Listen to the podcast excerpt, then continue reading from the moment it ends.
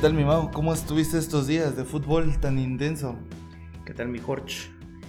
Muy bien, fueron partidos muy buenos, eh, resultados inesperados, buen fútbol, creo que hubo de todo. ¿Tú cómo ves?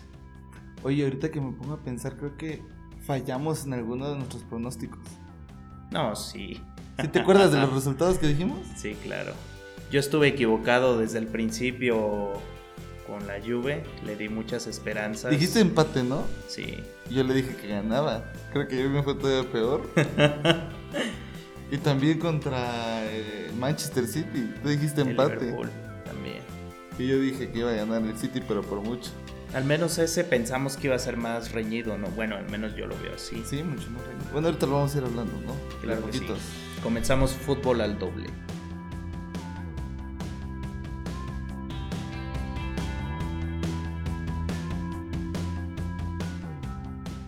Para poner calientito a fútbol al doble, dime, Mau, ¿cómo te pareció el partido de la Juve con el Real Madrid? Un partido muy sorprendente para mi juicio. Obviamente el Real Madrid iba a jugar muy fuerte como siempre, el ataque, todas sus líneas en orden. La Juventus intentó responder los primeros minutos, pero ya no puedes hacer mucho cuando te meten tres goles en... Bueno, le metieron dos, ¿no? Primero. Sí, pero ya después de los dos Pero goles... primero le metieron uno. Que es este, el de inicio, el del minuto 3. De ahí se mantiene así hasta el segundo tiempo, que en el minuto 70, 60 es cuando mete su gol. El aclamado gol de Cristiano Ronaldo. Pero el dominio que tuvo el Real Madrid desde el principio, creo que eso fue lo que terminó por debilitar mucho a la Juventus. Lo terminó insistiendo, pero no, no fue el mejor partido que pudo brindar. O sea, ¿tú crees que la Juve fue superado futbolísticamente por el Real Madrid? El Real Madrid creo que te responde con ataque, ¿no? Es muy difícil que pueda hilar muchas jugadas defensivamente hablando. Keylor Navas atajó un centro muy importante que sacó prácticamente a menos de un metro de distancia, no sé si lo viste. De hecho, esa sí te voy a hacer una pregunta. Si crees que Keylor Navas está entre los mejores cinco porteros del mundo. Sí, Sin pedos. sí entra. ¿Quién es el mejor? Ahorita, ¿Quién dirías tú? Marc André Ter Stegen. ¿Ter Stegen es el mejor? Sí, En segundo lugar, ¿a quién pondrías? David Eja. ¿El tercero? Yo creo que sí entra Keylor. ¿Te crees No que es- Keylor? No ha estado tan activo, no han hablado mucho de él, pero pues ahí está, ¿no? El cuarto yo creo que sí sería un Thibaut Courtois. Y en un quinto lugar probablemente a Manuel Neuer si no estuviera lesionado. Yo creo que pondría en mi primer lugar a Manuel Neuer. O sea, lesionado no, su categoría no se puede discutir. Ter Stegen me agrada. Y recuerdo de que cuando recién llegó al Barça fue totalmente criticado. Se Pues, le criticó muchísimo. Estaba, sé en tú el, lo recuerdas. estaba en el Borussia Mönchengladbach. Creo re- que no tiene punto de comparación. No, está bien, estaba en otro equipo, pero aún y así aparte... se le criticó y de repente me empecé a dar cuenta de que él estaba quitando el lugar a Claudio Bravo. Y de repente Claudio Bravo desapareció y cuando vine a ver ya andaba en el Manchester City, no sé dónde estaba. Pues sí, el tiempo y los partidos, como que te vas dando cuenta dónde estás. Al menos es lo que veo. No se convirtió en un arquero tan grande y ¿Claudio Bravo? bueno. No, Ter Stegen. No se convirtió de la noche a la mañana en uno de los mejores porteros del mundo. Le costó prácticamente dos temporadas, ya hablando en esta, como que ya se consolidó, al menos para mí ya se consolidó y su prueba más grande va a ser ahora en el Mundial. Pero bueno, para no, no cambiar mucho, el tema. Yo creo de que en el juego la Juventus futbolísticamente hasta el minuto 70, que es cuando le clava el gol Cristiano Ronaldo, es superior al Real Madrid. El gol fue un poquito obra de la casualidad, un poquito obra de Isco. Isco fue creo que fue el mejor jugador del primer tiempo. Dio pases, peleó por las pelotas. No entiendo todavía cómo, cuál es el conflicto que hay dentro del Madrid al no querer poner a Isco de titular. Yo no lo entiendo. Es un gran jugador. Entonces, por parte de la Juventus, creo que no hubo una respuesta adecuada. Aunque no hayan tenido a Pjanic, que se me hace un gran jugador, que sí le hizo mucha falta. creo que la Juventus en el medio campo tenía buenos jugadores. Betancourt, el chamaquito de, de 20 años, creo que tiene el niño, quitó balones, puso pases. Tenía errores al final, pero jugó bien. Acuérdate que expulsaron a Paulo Dybala. Bueno, pero eso ya fue en el segundo tiempo. En el primer tiempo hubo mucho dominio de la Juventus. Sí tuvieron oportunidades, pero igual Varias. no... Y creo que si No hubiera caído ese gol que se rifó este Navas con ese vuelo de Superman, si meten ese gol cambia toda la historia del partido. Sí, en parte. Eso es por un lado. Pero fíjate que también te quería puntualizar. No sé si tú ya te diste cuenta de que Tony Cross es un jugador que casi no aparece. O sea, no es muy llamativo en el campo de juego. Porque miraba a Casemiro y miraba a, Luka Modric y corrían y venían y quitaban balones. Y a Tony Cross yo nunca lo había percibido. Entonces me puse a ver qué era lo que hacía Tony Cross y me empecé a dar cuenta de que cuando los jugadores del Madrid no saben qué hacer, le pasan a Tony Cross y Tony Cross es el tipo de seguridad. Distribuye los balones de cierta forma para que no se pierda con el contrario. Tiene un buen medio campo. En todo está cubierto. Atrás, adelante, lateral. Ese medio campo yo siento que es el que mueve todo el equipo. Creo que esa es la base del éxito del, ¿Quién? del Real Madrid. ¿Tony Cross? Tony Cross, Luka Modric. No, yo creo, yo creo que ellos tres, o sea, en- en Casemiro como... También. Como, contención, Que es un gran defensor. Al ataque también se suma, pero Luka Modric es como que muy inteligente. De hecho, sí se me hace como que a un Iniesta en su época de gloria. Muy parecido. Nada más de que Iniesta no perdía tantos balones. Porque Luka Modric vi perder fácil unos cinco balones. Pero intentaba, En su misma parte de intentar esas jugadas o de ser un poco más dinámico, caía un poco en esa parte de pérdida de balón. Pero bueno, yo creo que el partido ya está cerrado. La Juve lamentablemente no dio el ancho. Pero bueno, no podemos decir O sea, ¿tú cosa. crees que ya ahorita no, no hay forma de echar para atrás el resultado? Van a cerrar en el Bernabéu. Lo veo muy, muy complicado. Muy difícil. Sí. Aunque ya haya regresado Pjanic. Necesitarían organizar bien el, el no van a tener a. Ramos los del Madrid, ¿eh? Eso también hay que considerarlo. si pierde el Madrid un jugador, al menos ahorita, como ya están establecidos en su esquema de juego, la verdad no creo que haya una gran diferencia. ¿Y sabes qué otra cosa pasó ahí? Dos penales. Ah, sí. ¿Qué dirías tú? ¿Fueron penales o no fueron penales? Probablemente. La manda Casemiro. Viéndolo bien, no. ¿Tú crees que no? Fue. Bueno, es que venía. Venía saltando. eh, venía en la acción recibiendo en un salto, pero hizo un movimiento Extraño. no natural. Pero Fíjate- igual la distancia. El jugador de la Juventus que estaba cabeceando y enseguida prácticamente una nula distancia porque la verdad estaban casi muy pegaditos. Casemiro iba llegando también. Probablemente no hubiera sido un penal así descarado como otros que han. Mira, yo sí creo, yo sí creo que era penal. Nada más de que siendo árbitro es muy difícil poder percibir una Yo mano digo ahí. que como se da la jugada, como está de espaldas. Exactamente. Sí, exactamente. Pero yo sí creo que hay penal. No es un ¿Y en el penal claro. En el otro creo que no era penal. No se tira, no estoy diciendo que Pablo Dybala se haya tirado. No, no creo- tampoco. Creo, creo que el roce que hay ahí es un roce natural de la jugada. Y Paulo Dybala no es un jugador muy corpulento como para que pues no se caiga. Eso sí, eso sí no creo. Y creo que la amarilla que le clavan a Pablo Dybala en, el- en la primera jugada es injusta. No sé si el espacio igual del tiempo de la jugada, tal vez no para una amarilla. Sí, no era una amarilla. La patada que le pegó a aquí en sí. Carvajal es así, es así. Bueno, le sacó roja directa. No, fue amarilla. Le sacó una amarilla y ya. Dos, dos amarillas y roja.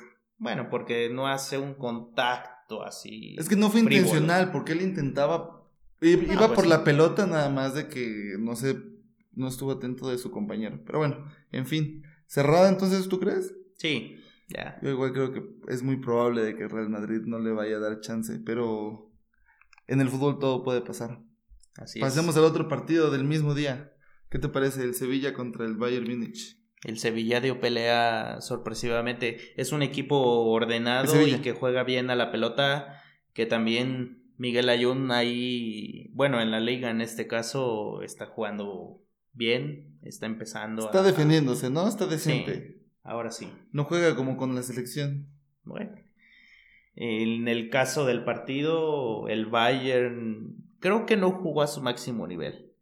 Estaba titubeante, por momentos se le veía un poco suelto, como que quiso ver el Bayern qué cosa quería hacer el Sevilla con el partido.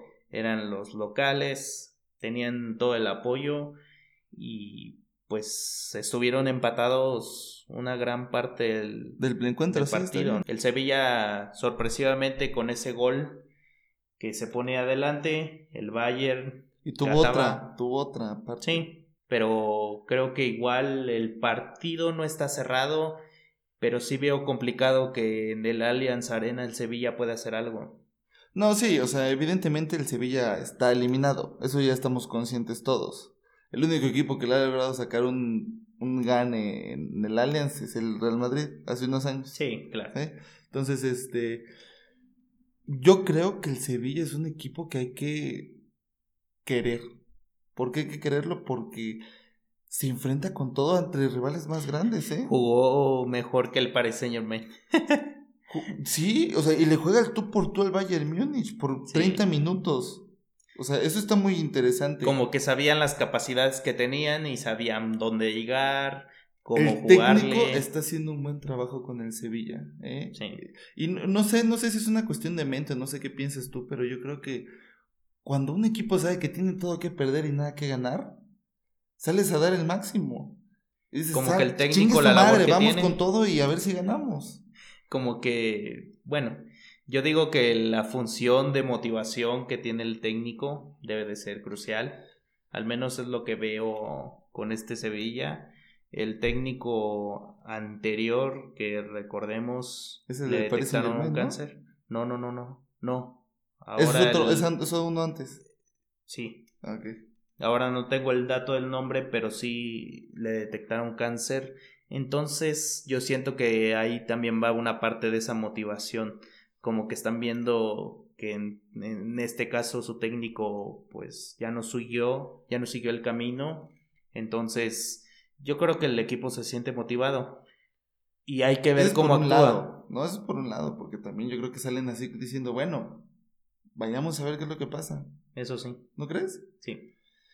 Pero vayamos ya ahora con tu equipo, el equipo de tu alma, el equipo de tu corazón, el, Barça. Sí. Me sorprendió el partido. Antes de que hagas un, un, análisis, no sé si te fijaste en Rakitic.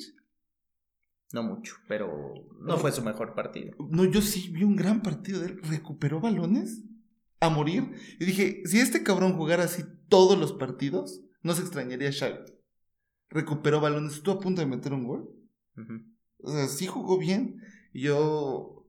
Ahí es donde digo, de, que, de cómo, cómo catalogas a Rakitic. Es un jugador que no no es tan... Pues ha dado mejores partidos, o sea, sí, no es tanta su función recuperar balones, pero tuvo buen partido. Igual y la Roma para mí no fue el contendiente que yo esperaba, porque sí hubieron hubieron oportunidades en la parte de adelante que pues sí estuvieron cerca lo concretaron casi al final, pero pues ¿qué se le va a hacer? ¿Y tú crees que hubo un mal planteamiento táctico por parte del técnico de Barcelona?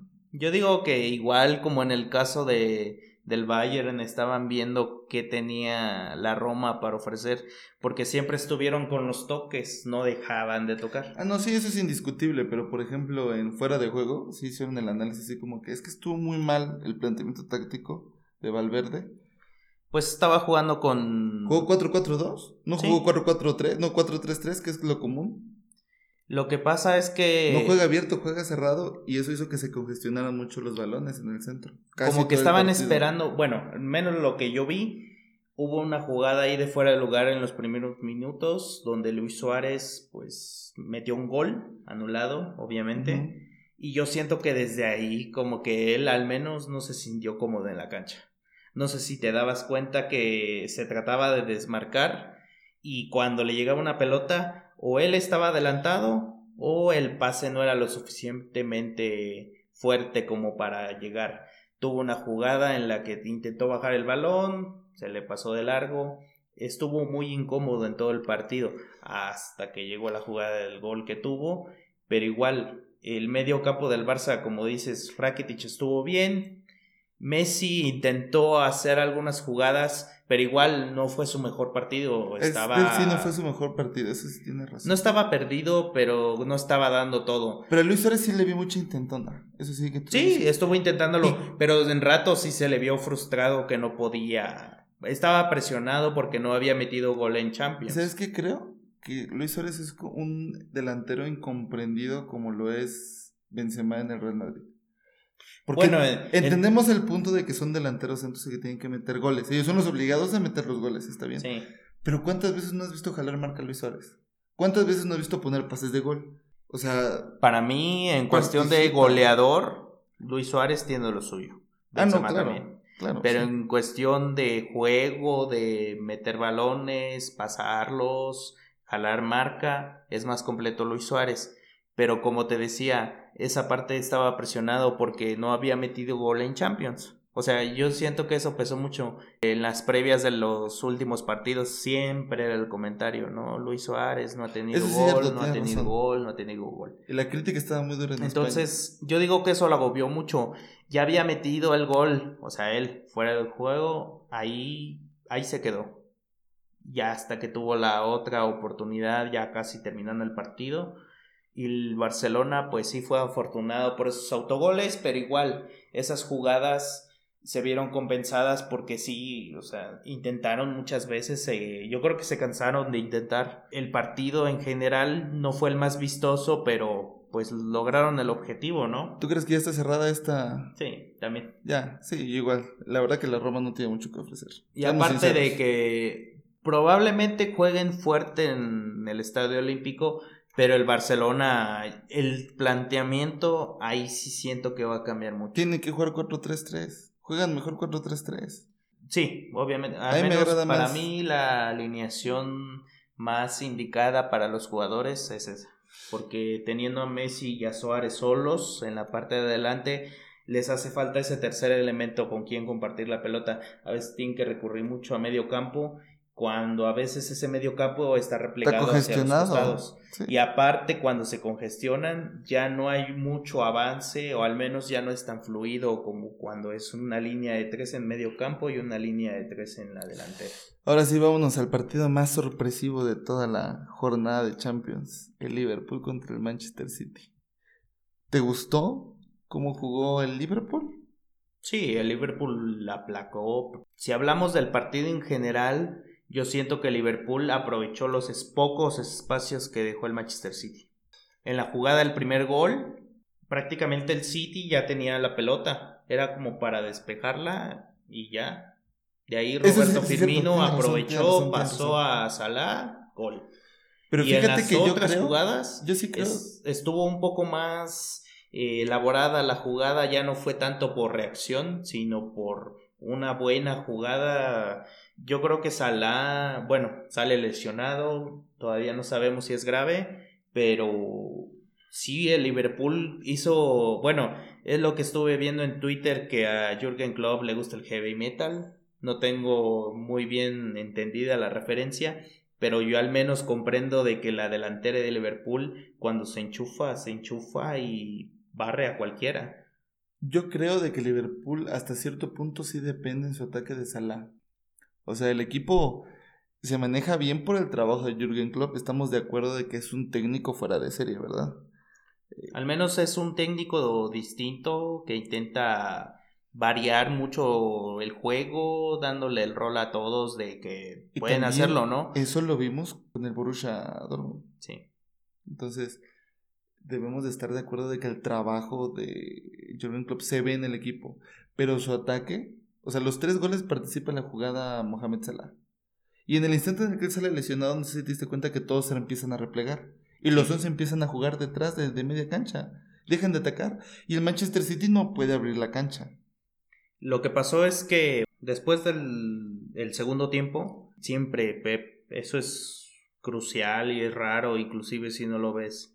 Ya en el segundo tiempo, si hiciste un mal partido en el primer tiempo, es atacar a morir, no puedes hacer otra cosa, al menos en el Barça cuando el resultado era muy adverso, el, el, Barça salía a atacar a muerte también. Entonces lo que hace Pep ahora es hacer algo similar. No estuvo el Kun Agüero. Yo siento que eso le pegó mucho al, al City. Esa parte de que el Kun es el jugador principal del ataque del City. Pero tampoco su medio campo estuvo bien. O sea, el Kai Gundogan, yo nunca lo había visto jugar como volante. Lo pusieron como volante ahorita. Lo sacaron al minuto 60 del segundo tiempo y metieron a Sterling. Que Sterling tampoco fue de mucha ayuda. Sané del otro lado fue el que más estuvo intentando, pero no lograba cuajar su idea o su fútbol. La situación anímica también creo que fue crucial porque te meten tres goles en un primer tiempo. De y también de un partido que esperas un poco más, al menos un juego reñido. Mucho más reñido el City se perdió, literalmente. Se perdió, estuvo perdido. Después del segundo gol, al menos yo vi que sí tuvieron un poquito más de pegada, pero el, Liverpool movió la pelota como quiso y como te había dicho, Eso sí encontró los espacios. Eso estoy de acuerdo contigo. En un primer tiempo, el que marca el tiempo es el Liverpool, al ataque. Sí. Y en el segundo tiempo, cuando tienen que defender, el Liverpool marca el tiempo a la defensa. Estuvieron ordenados, no pidieron, no, no tuvieron exceso de confianza, al contrario, sabían que el City iba a poner todo de sí para poder lograr al menos un gol, un gol de visita que sí. ¿Te puede ayudar eso, sí cierto? Jugar esa parte de que no anotes goles de visitante te pega en cuestión de jugar esos dos juegos, ida y vuelta. Yo creo que el City tiene con qué jugar la vuelta, pero... ¿Lo es difícil? Vas, sí. ¿Está cerrada? Si Liverpool mete un gol en los primeros minutos del partido que viene, se liquida completamente. Yo creo que es el único partido de la Champions que no está finiquitado. Yo creo que el City puede dar la remontada y cuando dé la remontada va a ser algo espectacular. Va a estar en su casa. A ver qué tal juega. Va a estar en su casa. Probablemente haga otro esquema táctico. No me gustó su esquema táctico, la verdad. O sea, Kevin De Bruyne estaba de contención con, con Fernandinho. Entonces, la decisión técnica de Pep de jugar así, ¿crees que le terminó? Yo, creo de que terminó afectando, exactamente, de cierta forma. Ese por un lado y por otro, un punto que casi nadie toma en cuenta, pero que es muy importante, es lo anímico. O sea, que te hayan clavado tres goles en una cuestión de 20, 30 minutos y de la forma en la que pasó. Sí. Sí, es un poco. Eh, sí, se vino te afecta. arriba completamente. estaban en otro ambiente. Sabían que Liverpool tenía el poder para poder derrocar al City. En la Premier pasó, eh, no igual al mismo ritmo, pero sí terminaron ganando los partidos y por eso mismo te digo que lo veo complicado. El City va a poder meter dos goles, inclusive yo así lo veo, pero el Liverpool, yo creo que va a quedar un 2-1 la vuelta. Y otra cosa que no discutimos ahorita, pero sí sería una cuestión que piensen nuestros escuchas, es que Mohamed Salah arranca en fuera de juego, el primer gol. Ah, sí, sí es cierto.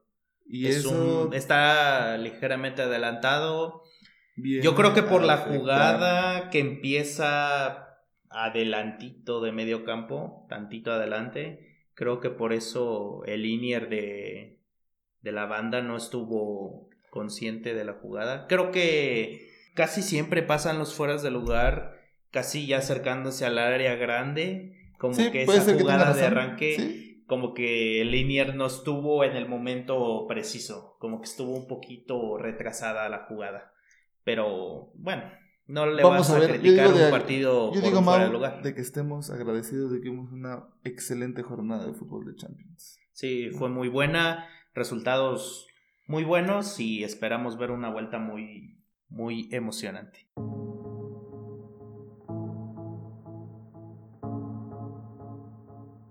Mau, debes de aceptar de que estás feliz y que me podrías invitar unas chelas porque tu América perdió. Ah, no digo, este. Nada, mentira.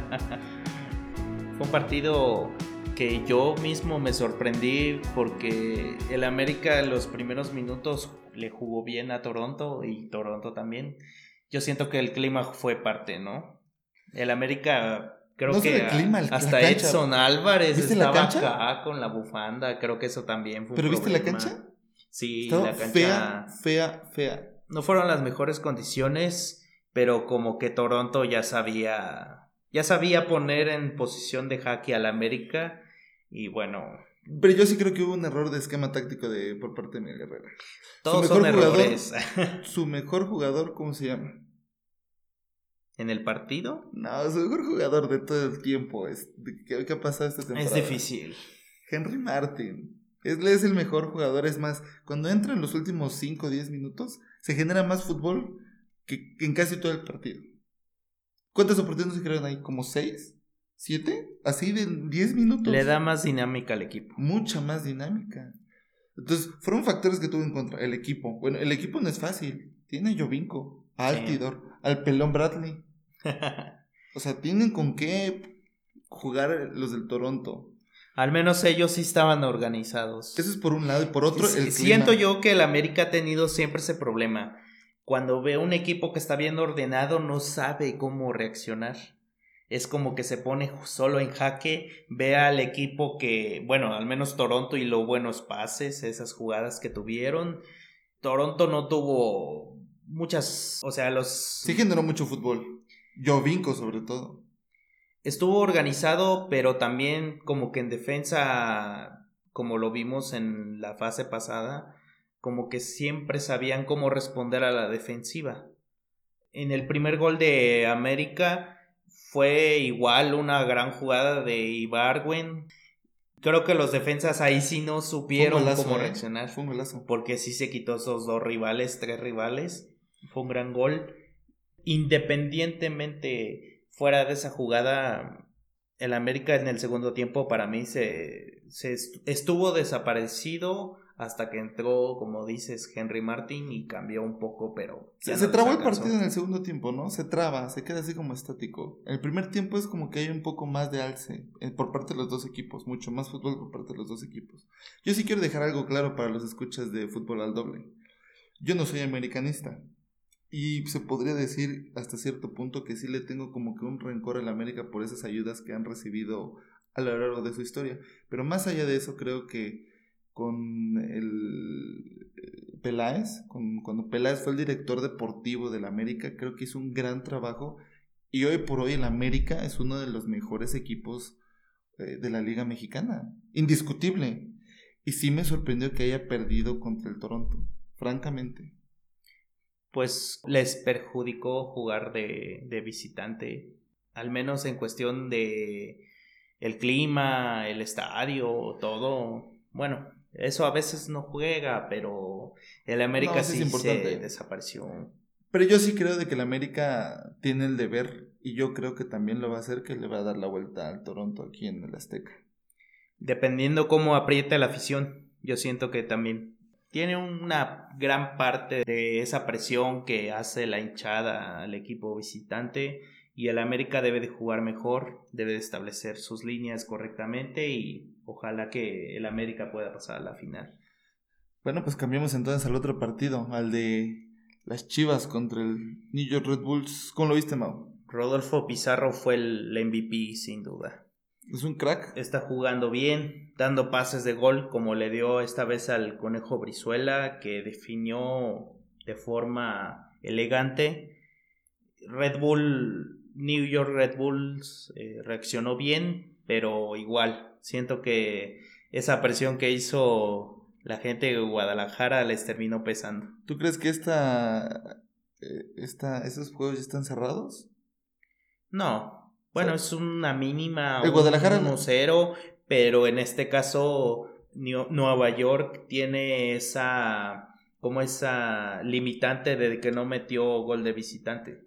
Entonces, si Guadalajara mete un gol en Nueva York, va a complicarles más las cosas. Yo siento que Guadalajara ya está un poco más cerca de la final, pero ¿Que el América? sí, ¿Tú qué dices? ¿Hay final cruzada? ¿O final de equipos mexicanos? ¿O final de equipos gringos? Pueden pasar cualquiera de las dos. Yo siento que Guadalajara, por el- la ventaja de, de lo que te decía del gol de visitante, no está tan presionado. El, si ellos van a Nueva York, meten el gol, ya tendrían más cerca la final que América, que tiene que meter dos goles y que no le metan uno, porque ahí se complica todo. Yo creo que por lógica sería que el Toronto pasa y el Guadalajara también. Pero conociendo al América, es muy probable que le dé la vuelta al Toronto. Ahora sí, yo creo que el América se debería de preocupar de que el Toronto llegó hoy a tierras mexicanas, que no quieren que les hagan Llegaron la a sorpresiva. Sí. Quieren llegar fuertes, pero bueno, vamos a ver qué es lo que pasa. Mucha suerte para el América.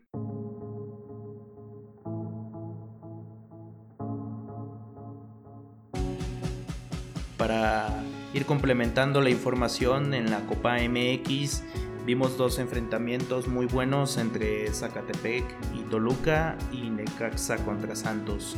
En el primero terminó en una tanda de penales en la cual termina ganando Toluca. Muy merecido porque Talavera atajó dos penales, Zacatepec hizo buen partido que probablemente mereció ganar porque el, el, gol del empate que llega casi después del primer gol eh, es un penal dudoso. Entonces siento que ahí Zacatepec mereció la victoria, pero bueno, los 90 minutos hasta que no se acaban, no se acaban. Y en el otro partido, Necaxa termina sacando la victoria en los últimos minutos del tiempo agregado, una gran jugada delantera que termina siendo inalcanzable para el portero de Santos, que a la vez se ve sorprendido porque Santos junto con Toluca están siendo de los equipos más consistentes en la liga, pero de igual manera la Copa MX puede pasar lo que sea, la final de Necaxa contra Toluca será muy atractiva, esperemos ver que Toluca será el campeón, no sé cómo lo ves mi Jorge. Yo creo de que el Necaxa podría dar la sorpresa, ¿eh? O sea, está jugando bien. Santos es buena pegada. Es probablemente Santos el mejor equipo de la liga. Sí. O sea, en una cuestión de conjunto y, de juego de fútbol. Pero Necaxa les ganó. Pero también el Necaxa no ha sido muy malo en la liga. O sea, no es la octava maravilla el Necaxa, pero ha tenido una muy buena liga. Desde mi perspectiva, el Necaxa puede dar la sorpresa. Lo lógico es que gane el Toluca. Ya veremos la próxima semana qué tal queda. Ya veremos.